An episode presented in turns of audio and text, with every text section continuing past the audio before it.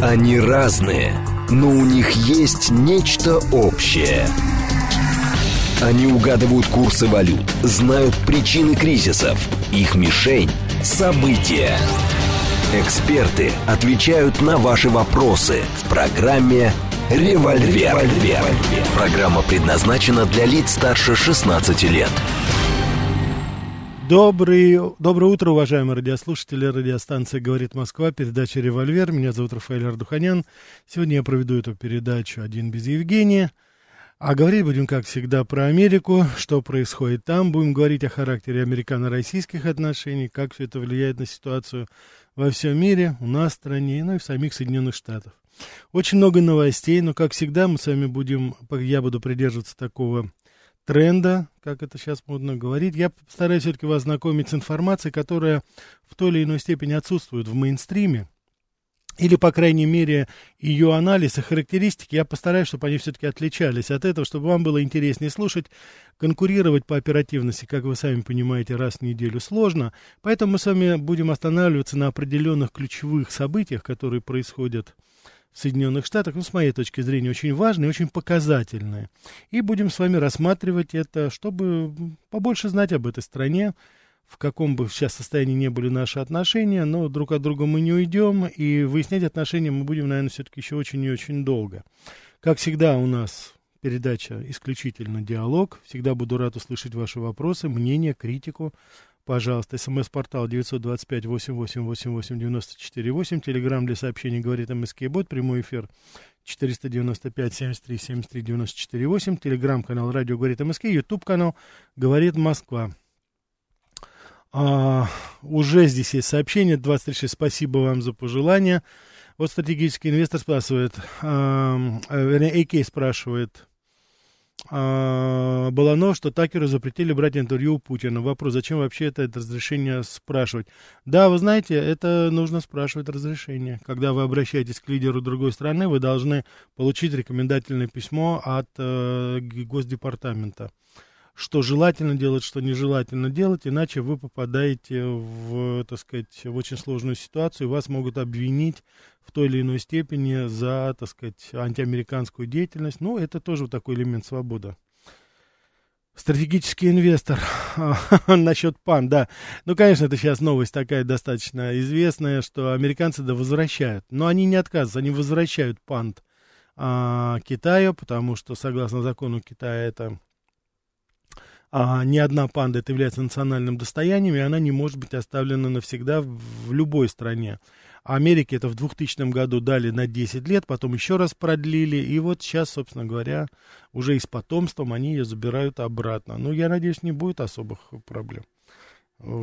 С, по крайней мере, с этой точки зрения. Хотя, как вы сами знаете, американцы очень и очень поднаторели на невозврате чужих средств, предметов, животных, ну и, как, кстати, как говорится, и людей. Ну, не любят они долги отдавать. А иногда даже и чужое берут и говорят, что так оно вроде бы и было. Значит, я хочу вам, я начать хочу, как ни странно, с новости, которую, я не знаю, слышали вы или нет, но это достаточно показательно. А, несколько недель назад я вам говорил, что а, американский солдат, он перешел границу, демилитаризованную зону между Южной и Северной Кореей во время тура и попросил политическое убежище в Северной Корее. Так вот, человек этот, Трэвис Кинг, а, негр, служащий в вооруженных сил Соединенных Штатов Америки, он вернулся домой. Ну, новость, наверное, хорошая, да, как говорится, из тоталитарного режима сбежал, так сказать, парень, увидел, посмотрел, значит, что там, да, но так это преподносится. Но не все так просто, потому что я вот здесь покопался южнокорейских источников, китайских источников. Как вы думаете, кто организовал этот переход обратно из Северной Кореи? А самое главное, вот, по крайней мере, я на китайские источники ссылаюсь, кто долго-долго уговаривал Трэвиса Кинга вернуться обратно домой? Китай. Китай. Китай, Китай. Китай здесь, как говорится, выступил организатором всего этого, потому что в противном случае сложно было. Но, насколько я понял, я не могу утверждать, но насколько я понял из, китайского, из китайских источников, Северная Корея особенно и не возражала. То есть, как говорится, он даром не нужен был, насколько я понимаю. Но вот, так сказать, вернул. Но сейчас пишут они, так сказать, естественно, американские источники. Вот парень вернулся посмотрел, как там живут, и понял, что ему хоть и там, э, может быть, с какими-то проблемами перед законом, а у него, так сказать, действительно есть какие-то а, проблемы, по крайней мере, сейчас его на военной базе в Техасе допрашивают, что он там натворил, непонятно совершенно, ну, был какой-то повод, наверное, вот. Но, в общем, вот приятно то, что они все-таки еще с Китаем как-то коммуницируют, потому что, вот видите, здесь хотя бы даже какие-то гуманитарные вопросы, панда, солдат, ну, вот видите, все-таки как-то передается, видите, американцы, э, значит, корейцы и китайцы возвращают солдата в Америку, а американцы пант возвращают. Ну, так что добрый день. Вот. А, хорошо, спасибо большое. Вот. Ну вот Айбар Нукенов пишет, не отдавать вы это про ленд-лиз. Айбар, мы расплатились за ленд-лиз. Хотя и с опозданием определенным, но мы расплатились за это. И, так сказать, э, это некорректно сейчас говорить по поводу того, что мы якобы не отдавали ленд-лиз. Это первое. Второе. А, согласно договоренностям, так называемое золото имущество партии, которое было на основной территории Германии, оно не было поделено на всех равноценно, как это, как это согласно Ялтинским соглашениям. Так что там не, не ходите, как говорится, в эту сторону. Там достаточно все очень неизвестно пока еще, но, по крайней мере, у американцев потом проблем не было, а мы где-то в конце 90-х, в начале 2000-х рассчитались полностью за, э, даже по тем формальным долгам, которые нам предъявлялись. Конечно же, нельзя пройти мимо событий, которые происходят в Америке. Я постараюсь вам сейчас рассказать по поводу одних из основных, что ли, скажем так, событий. Я вам еще дам несколько информацию, некоторую информацию по поводу очень любопытных событий, которые происходят во Флориде, в некоторых других штатах. Так что это. Сначала я бы хотел поговорить о президентских дебатах республиканской партии. Это вторые были дебаты. вот. И здесь у нас постепенно, постепенно обозначаются, уже выкристаллизовывается а, определенные лидеры. Да. Десантис перехватывает в определенной степени инициативу сейчас. Он начинает сейчас достаточно активно уже заявлять о себе. Ну, он, наверное, ему, наверное, сказали о нашей передаче. Если вы помните, несколько недель назад я говорил о том, что слабое звено Десантиса – это международная политика. Он очень был сосредоточен на внутренней повестке, причем не только на внутренней повестке Соединенных Штатов, а скорее всего а, он, так сказать, э, говорил о Флориде, он говорил о своих достижениях в штате Флорида. И это, в принципе, это очень легкая мишень он становился. Тогда почему? Потому что сразу ему апеллировали, ну, во Флориде ты парень, как говорится, мастак, а ты попробуй в рамках там всей страны, да еще всего мира. Ты же у нас как бы претендуешь на звание лидера свободного демократического мира. Вот. И вот здесь ему не хватало, поэтому он достаточно четко стал артикулировать свою позицию. И позиция это, признаться, ничего хорошего, по крайней мере для нас, она не несет. Потому что он артикулировал, наконец, свою позицию по Украине. И вопрос здесь э, совершенно точно, в отличие от Трампа, допустим, он э, часть вот этого двухпартийного соглашения о беззаговорочной помощи Украине. Он оговаривается, говорит, что сумма, он, естественно, говорит, что должен быть контроль какой-то, аудит и прочее, но мы сами прекрасно понимаем, что это нонсенс. Во время войны какой-то аудит там проводить, да и так и бандеровцы и дали им, так сказать, аудит там проводить этот. Аудит проводить надо не там, а в швейцарских, в английских банках уже давным-давно, и в недвижимости, в которую вкладываются.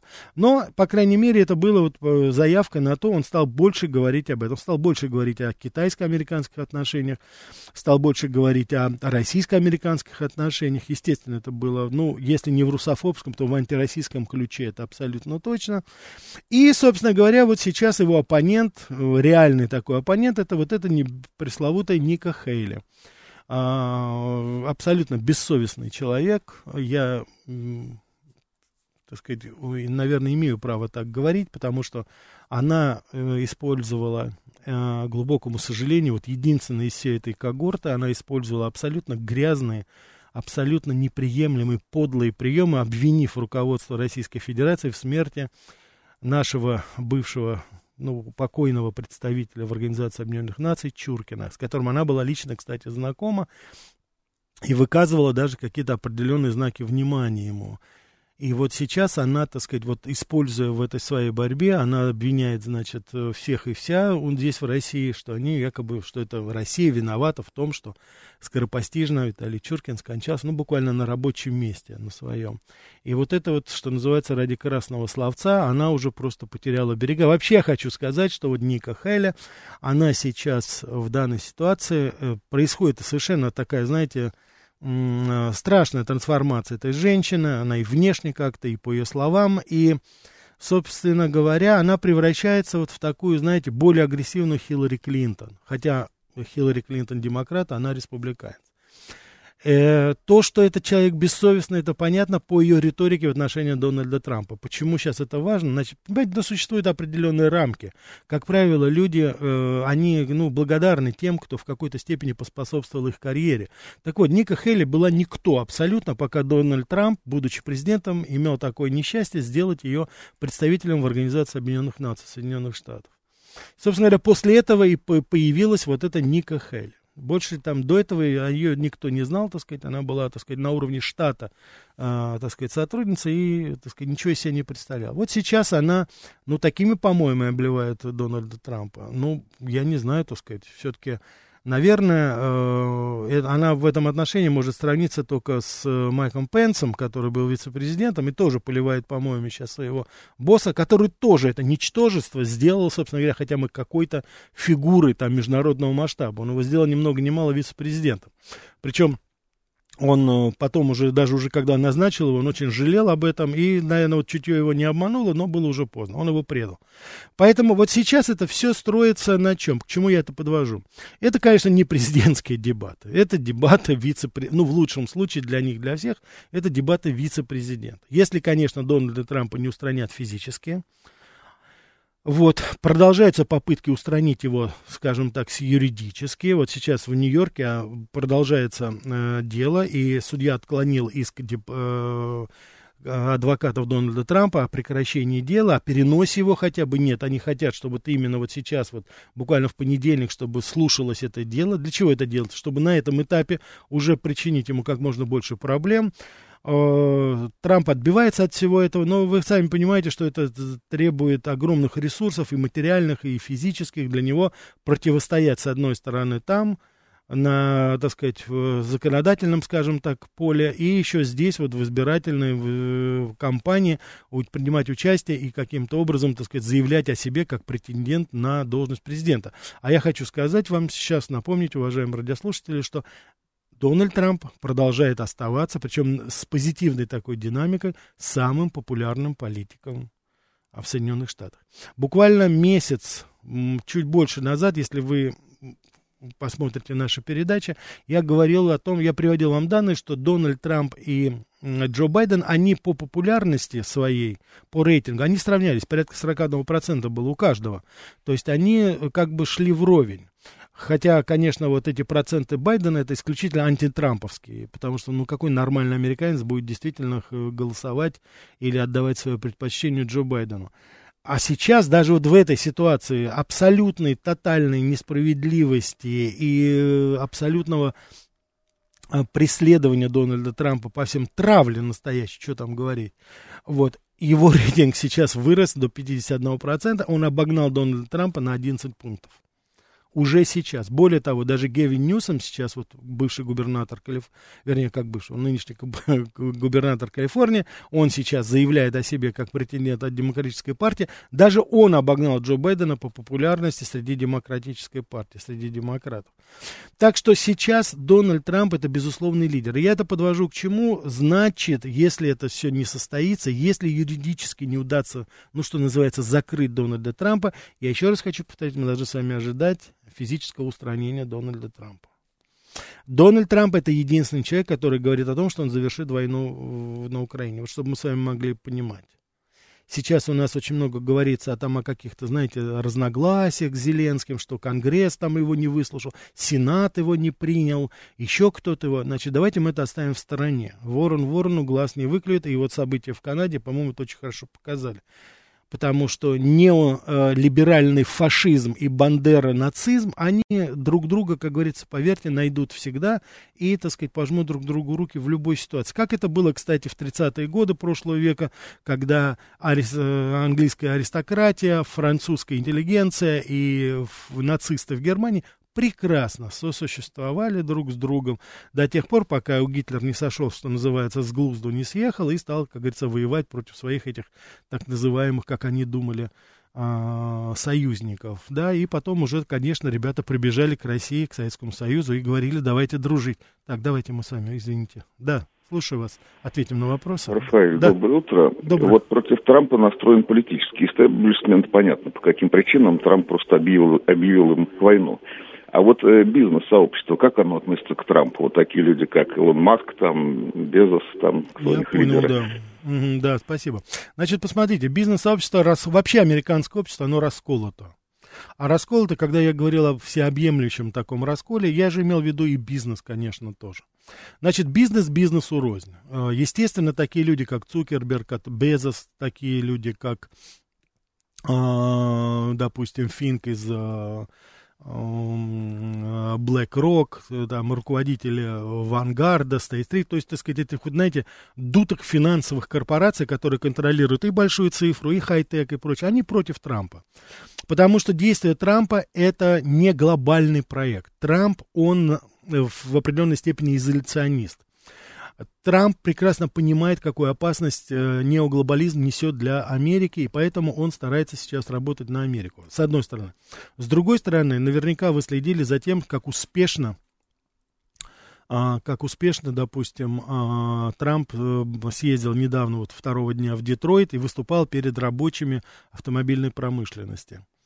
С, как- с каким энтузиазмом его встречали. То есть а корпорации, которые производят, то есть это так называемые, так сказать, корпорации, которые производят продукцию конкретную совершенно, они, безусловно, за Трампа. Это строители, это вот, э, так сказать, э, тяжелая индустрия, самая разнообразная, металлургическая, это м, шахты, все, что связано с реальным сектором, реальный сектор.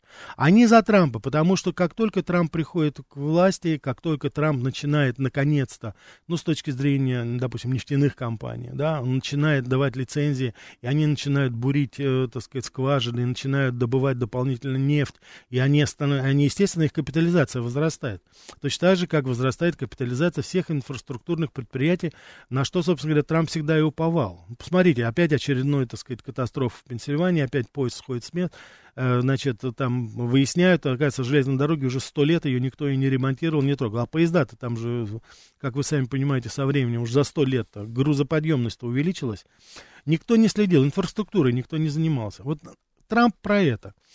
А те ребята все, которые поддерживают Байдена, они вот за эти свои дутые активы, которые они сами себе накачали. Это же буквально, ну, приписывали свои собственные циферки, которые непонятны. Ну, вот как, допустим, IPO произошло там Фейсбука. Каким образом эта корпорация стала из гаражной такой, она стала стоить неожиданно полтриллиона долларов. Сейчас, по-моему, уже даже больше.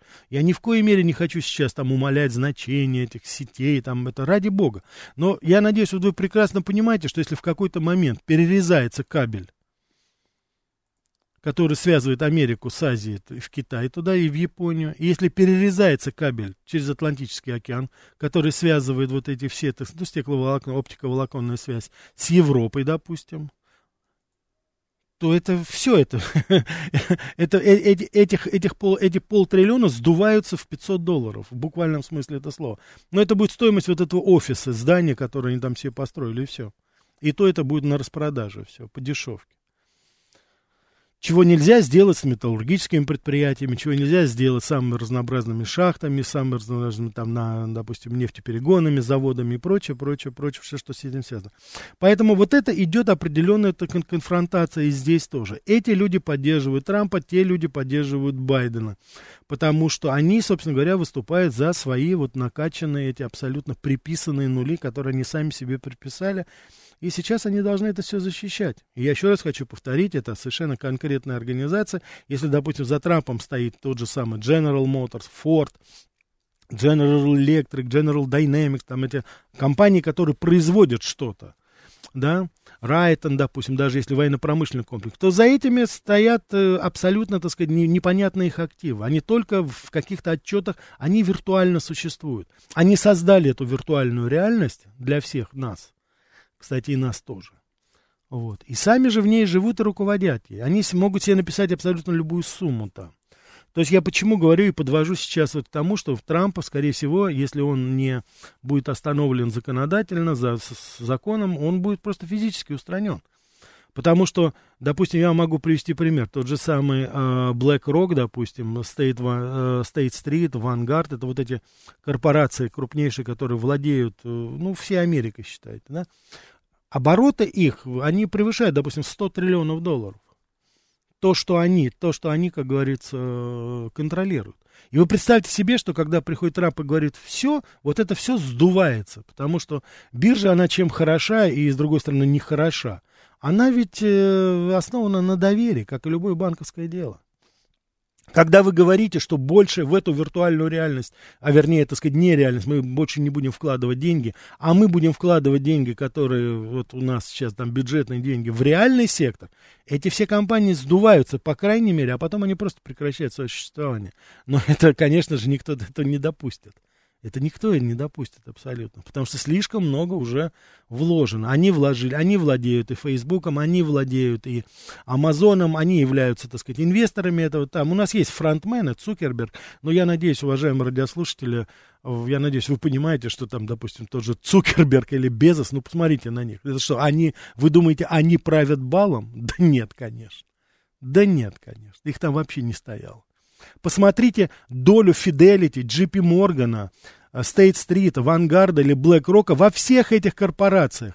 И Microsoft, и Apple, и Amazon, и Facebook, и, так сказать, Google. Посмотрите, кто контролирует финансовые эти. Как только они вышли на IPO, то есть публичное предложение э, акций, как только они были моментально перекуплены с те, такими же виртуальными деньгами, как и эти самые корпорации. То есть они пришли, сказали, что у нас есть виртуально какая-то сеть, им сказали, отлично, у нас есть виртуальные доллары, давайте обменяем. Давайте обменяемся, и, так сказать, понеслось, поехало. А потом они вдвоем, глядя друг на друга, накачивают свои корпорации и, так сказать, говорят о том, что вот у нас столько подписчиков, и поэтому мы теперь стоим столько. А кто это сказал? Ну, кто это сказал? Кто проверял? Кто проверял? Вы же, я, я, опять же, вы же прекрасно понимаете, уважаемые радиослушатели, как легко сейчас создать вот эту систему ботов, которая вас будет атаковать, или, или на целые компании, там тысячи компаний по всему миру, которые вам накрутят столько просмотров, что вам и не снилось никогда. Поэтому в, это, в этом, во всем этом мы должны с вами, э, мы должны с вами прекрасно понимать, кто основные, кто, как говорится, заказчики всего этого. И, соответственно, понимать, так сказать, перспективу э, того или иного политического деятеля, который выступает вот с какой-то программы. Здесь я еще раз хочу повторить, для, с моей точки зрения, это очень большая опасность физического устранения, физического устранения в этом. И ведь не случайно и Роберт Кеннеди младший, э, если вы посмотрите его некоторые вот последние выступления, во-первых, посмотрите, Роберта Кеннеди младшего нету вообще в информационном пространстве, нет даже Fox News не очень сейчас афиширует. Он, он выступает на самых разнообразных таких, знаете, частных интернет-каналах и дает интервью, дает всем, кто его хочет слушать, и он абсолютно недвусмысленно говорит, что именно спецслужбы ЦРУ и ФБР стоят за убийствами Джона Кеннеди, его дяди, и Роберта Кеннеди-старшего, его отца. Это еще одна новелла, которая у нас сейчас существует в Соединенных Штатах, сросшийся такой, знаете, э, непонятный монстр, который, с одной стороны, это политическая продажная часть э, демократической партии, в основном демократическая партия. Это так называемая большая цифра хай-тек, которая контролируется финансово-криминальными группировками, которых я уже перечислил, и спецслужбы. Простите меня, этого не было даже в 30-е годы в Советском Союзе такого там все-таки была какая-то система противовес, там, допустим, там даже, возьмите там Беревскую, допустим, Амнису, там были какие-то, так сказать, попытки все-таки противостоять там чему-то, там говорилось об этом. Здесь это машина, которая укатывает всех, и, и абсолютно все равно. Ты ветеран войны, ты пришел на, так сказать, Капитолий, 17 лет получая за то, что ты посягнул на его величество, как говорится, доллар, это раз. Ты президент, ты что, ты кандидат в президенты? Или ты президент, Дональд Трамп? Ты что, хочешь изменить правила без нашего согласия? Мы тебе устроим изменение правил. Сейчас, уважаемые радиослушатели, я предлагаю вам послушать интереснейший выпуск новостей, а потом продолжим про Америку.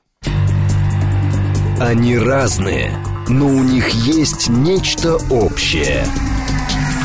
Они угадывают курсы валют, знают причины кризисов, их мишень – события. Эксперты отвечают на ваши вопросы в программе «Револьвер». «Револьвер». Доброе утро еще раз, уважаемые радиослушатели. Радиостанция «Говорит Москва», передача «Револьвер». Говорим про Америку.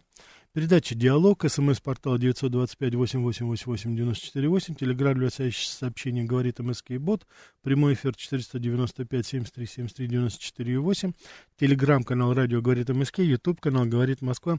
Я хочу поблагодарить тех из вас, кто заходит на мою страничку в Фейсбуке, ой, извиняюсь, в Фейсбуке, господи, ВКонтакте, а, вот. Э, там я публикую то, что не успеваю сказать во время радиоэфиров.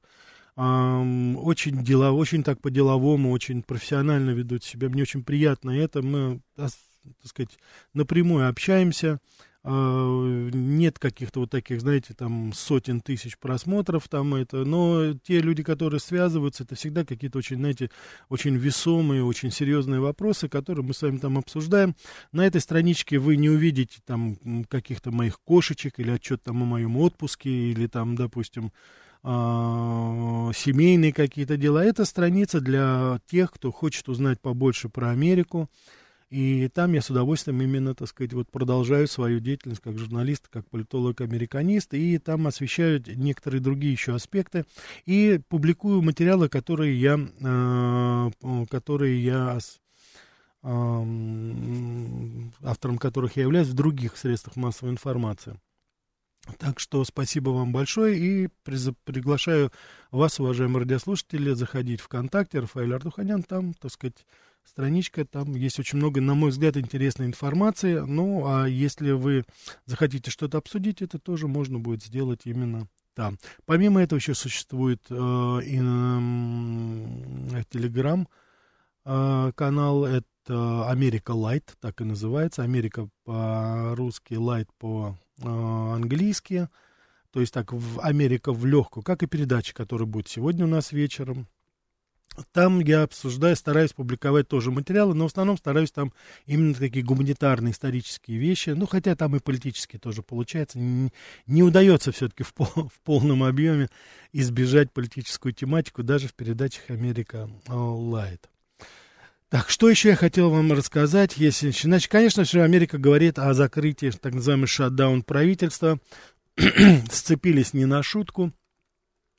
А, споры по поводу бюджета. А, демократы требуют больше денег. Республиканцы говорят, что денег нет, надо поменьше тратить. Все это хорошим не заканчивается, потому что я вот в 98 году, я помню прекрасно, этот э, так называемый шатдаун был осуществлен, тогда, правда, был республиканский, а, вернее, та же самая была ситуация. Был демократ, э, президент Билл Клинтон и республиканский конгресс во главе с Ньютом Гингричем, остальные Боб Хоупом, а, Боб Дол, извините, они как раз тогда вот э, выступали, и они добились шатдауна. Что это означает? Что просто мы себе представляли, и, ну, это уже какое клише, но я не могу его обойти, потому что, конечно же, это, что называется, паны дерутся у а у холопов будут э, чубы трещать. Значит, закроются национальные парки, перестанут работать э, некоторые э, так называемые толы, это там, где платные дороги, где транспортные, скажем так, сотрудники, которые обеспечивают безопасность движения. Вот. Полиция, она частично, она э, все-таки финансируется штатами, вот. но зато специальные службы – э, следователи и ФБР, они могут быть сокращены, могут быть сокращены. Школы, school тоже перестанут финансировать. Сколько они там выдержат на остатке, это одному богу известно. Спортивные мероприятия, стадионы, которые контролируются в основном правительством, они тоже будут закрыты. Вот я помню прекрасно, что вызвало совершенно негодование всей Америки, потому что закрылся стадион, стадион Янки, где как раз проходила так, должна была проходить одна из э, игр бейсбола, но вы понимаете, это святое в Америке, там, так сказать, это ужасно, это все я уж не знаю, что там сыграло свою роль, но потом, конечно, политики отыграли назад, открыли, но неприятностей было очень много там. Так, давайте мы ответим, а потом я продолжу. Да, слушаю вас. Здравствуйте, Ростислав, постоянный слушатель. Да, Рафаэль, приветствую, доброе утро. доброе утро. По поводу Генассамблеи в Нью-Йорке, я вас хотел, знаете, что спросить? Я вот смотрел трансляцию брифинга Лаврова в ООН, и очень удивили в зале приветственные жесты от зампоспреда Дмитрия Полянского. Так и не скажешь, что Москва в изоляции. Даже от Rush Today Франц, журналист там э, был там, американцы впустили даже его. А вопрос, вот в здании постпредства России в ваши времена ведь были представительства Беларуси и Украины, ну как преемниц БССР, УССР, Да. а потом да, а потом Украину из общего здания на выход, я все же думаю, попросили. А интересно, вот узел связи на крыше постпредства в ваши времена, тогда все три страны использовали, Россия, Беларусь и Украина, не знаете ли случайно? Я понял. Да, как всегда.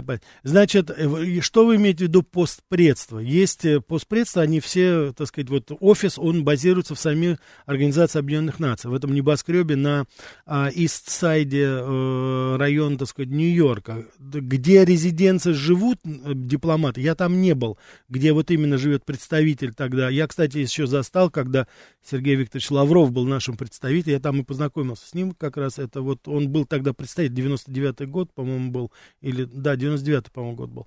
Вот, поэтому я здесь вам не смогу ответить. А представители, да, я сам лично был знаком и с представителем Беларуси, там мы встречались, там, да, они действовали. Тогда это было достаточно такая, знаете, симфония относительная.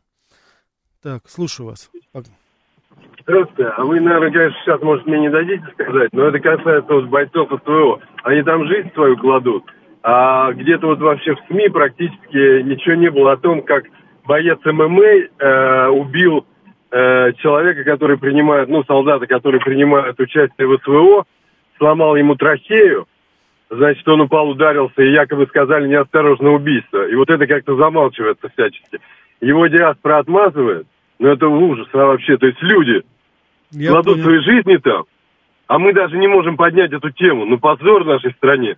Ну, вы знаете, Вот спасибо, да, значит, ну, во-первых, вы сказали сейчас, во-вторых, это, ну, конечно, об этом надо говорить, но это не новость, я слышал об этом. То, что произошло, это чудовищно. Я искренне надеюсь, что виновный понесет заслуженное наказание, никакие там диаспоры, какие там, кто там выступает.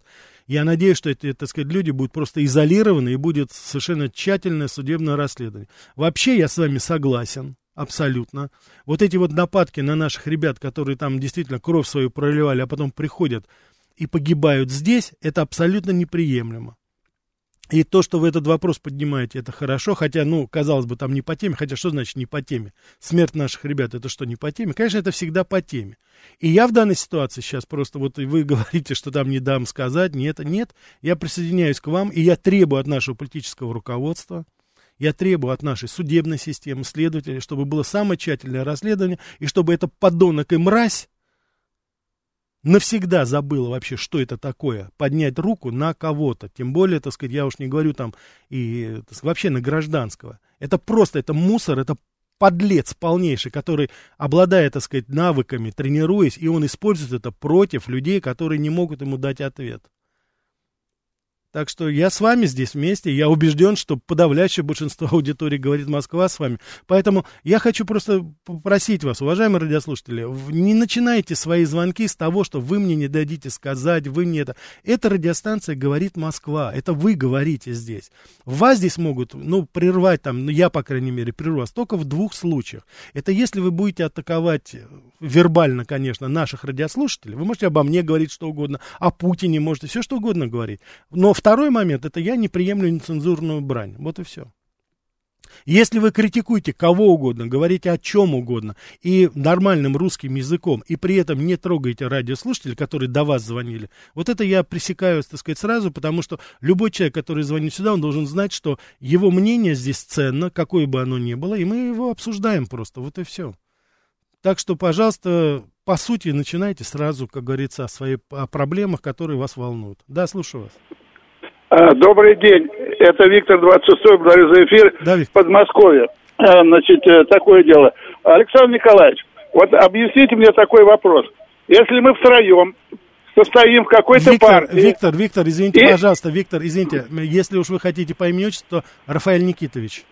Но... Ой, извините, пожалуйста, ну, ну бывает, замкнуло, солнышко в глаз Мне- мне, ударило. мне просто интересно, кто такой Александр Николаевич. А, Ничего, ну ладно, ладно. продолжайте, продолжайте. да.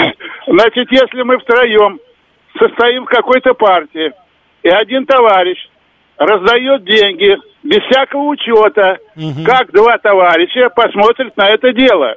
Почему я этот разговор веду? Вот про этот, как говорится, вы, извиняюсь, на этот нафталин, он раздает деньги, и, та, и те товарищи, которые, значит, рядом с ним молчат об этом деле. Какие В деньги? моих, как Какие- говорится, Виктор. мозгах это не, не, ну, не, не- Виктор, Виктор, Виктор, о ком вы говорите? Еще раз, я не понял. Кто такой? про, про это самое. Кто про раздает? кого, кто, кого с трапа чуть не сдуло. Виктор, я не понял, о чем вы говорите. А, Ну, Байдена вы про имеете? президента, ну, это самое сегодняшнего Ви- Америки. Ну, Виктор, ну говорите сразу, ну что мы время с вами теряем? Хорошо, я понял вас. Вот. Ну, я не знаю, так сказать, кому он раздает и как раздает, но с этим конгрессом республиканским не очень разгуляется пока он. Да, слушаю вас.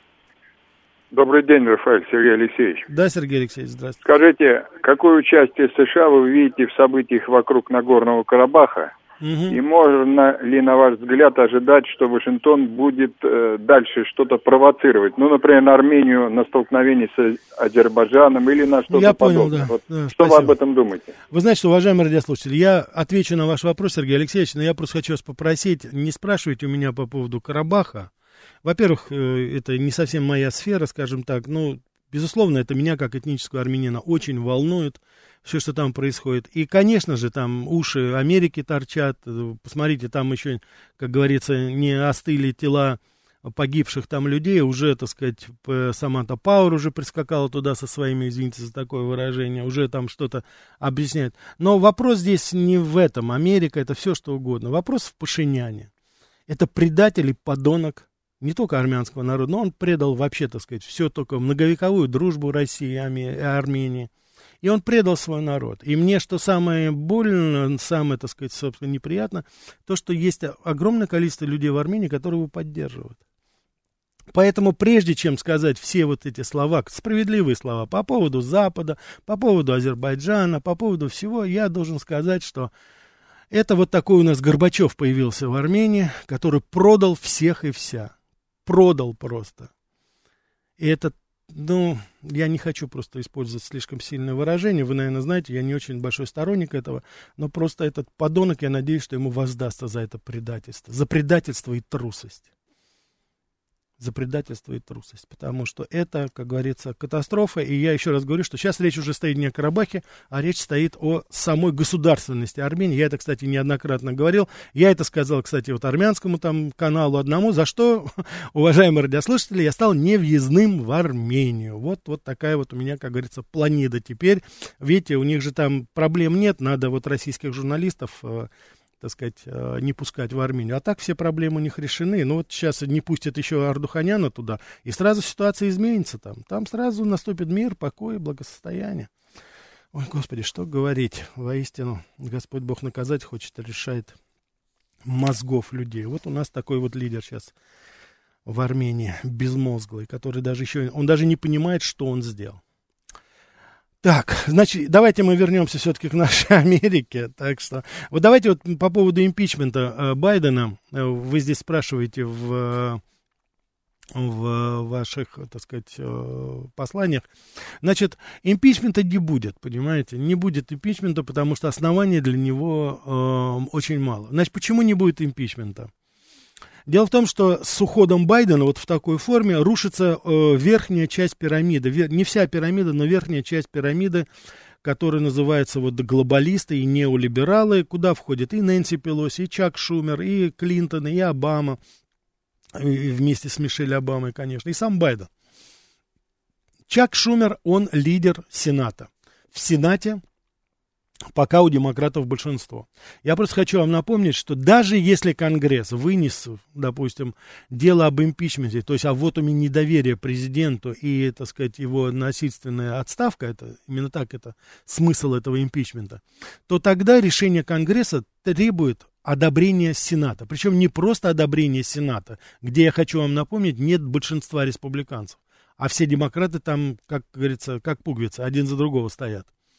Вот. Но там нужно две трети Сената, чтобы одобрить э, значит, статус импичмента. Понимаете? То есть это абсолютно невозможно. А то, что это не произойдет, опять же, по одной простой причине. Потому что это импичмент будет не только Байдену. Это будет импичмент Камала Харрис, это будет импичмент Чаку Шумеру самому, лидеру Сената нынешнего, ре, абсолютно, так сказать, рьяный антитрампист, абсолютно рьяный неоглобалист, абсолютно, так сказать, рьяный неолиберал, и он, конечно же, этого не допустит.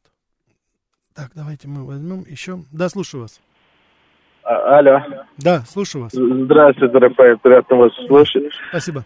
Скажите, пожалуйста, вот э, мне всегда было интересно, с какого бюджета американцы платят, американцы платят сейчас талибам по, э, по 40 миллионов каждая э, неделя, которая нигде не декларирована не, ну, абсолютно. Вот у меня есть реальные видео, которые они получают, и куда расходуют эти деньги талибы. И почему они так делают? Вы знаете, я ничего не слышал о таких фантастических выплатах, тем более талибам. Простите, я не, так сказать, не знаю. Вот Виталий Фили пишет. Все ходим вокруг да около. А что с Доником и его судом в Нью-Йорке? Виталий Фили, надо слушать нашу передачу сначала. Я с этого практически и начал. Так что присоединяйтесь пораньше и все узнаете. Слушаю вас. Алло, здравствуйте, Рафаэль. Здрасте. Артем меня Я хотел вам задать вам такой вопрос. Как-то на одной из конференций, по-моему, с актером Вуди Харрельсоном, Да. он очень здорово пошутил по Да. поводу действий американского Да, да, да. Конгресса, Союза. Ну, на- наверное, видели, да? Да, видел, конечно. Вот, у, у меня такой вопрос. А какие-нибудь санкции после этого в актерскую среду, в культурную среду в Америке со стороны непосредственно государства Мгм. возникают?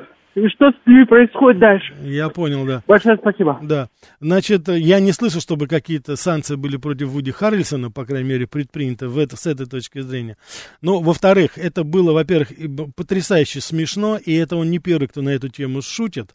В-третьих, э, санкции против э, популярнейшего актера, э, звезды Голливуда Вуди Харрельсона вводить, но это себе дороже. Это себе дороже просто. Вот. Так что я хочу сказать, что подобные шутки я видел в- уже во в очень многих местах. Поэтому это такой, знаете, секрет Полишинеля. Все все прекрасно понимают. И говорить о каких-то санкциях в данной ситуации, конечно же, нет. Не, не, не, не, не происходит этого.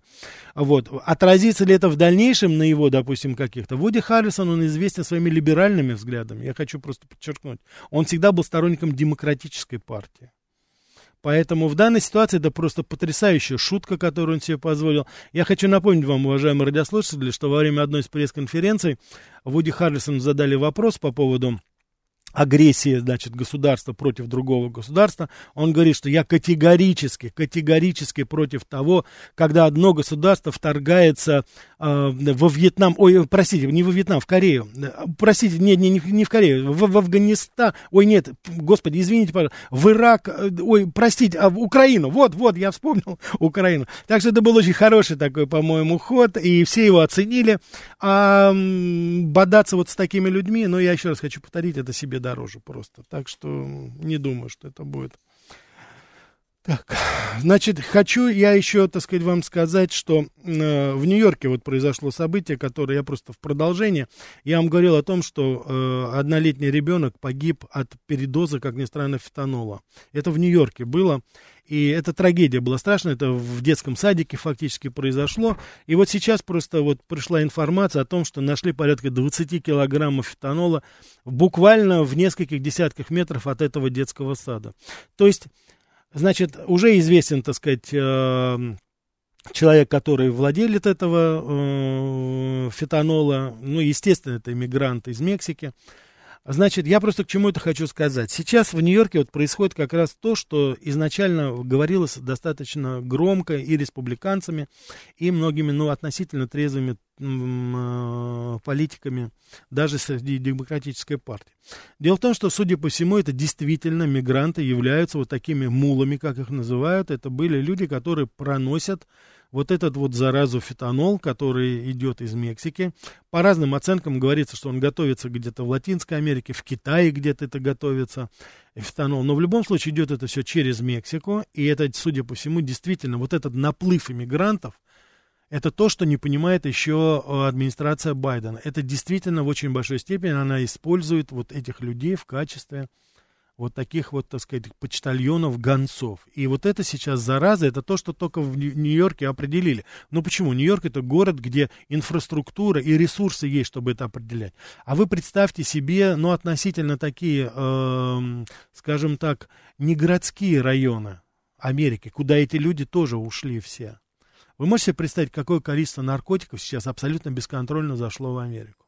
Что уже даже вот, так сказать, такой побочным, скажем так, я не думаю, что кто-то хотел отравить фетанолом вот этого бедного ребенка, которому один годик ей только-только исполнилось.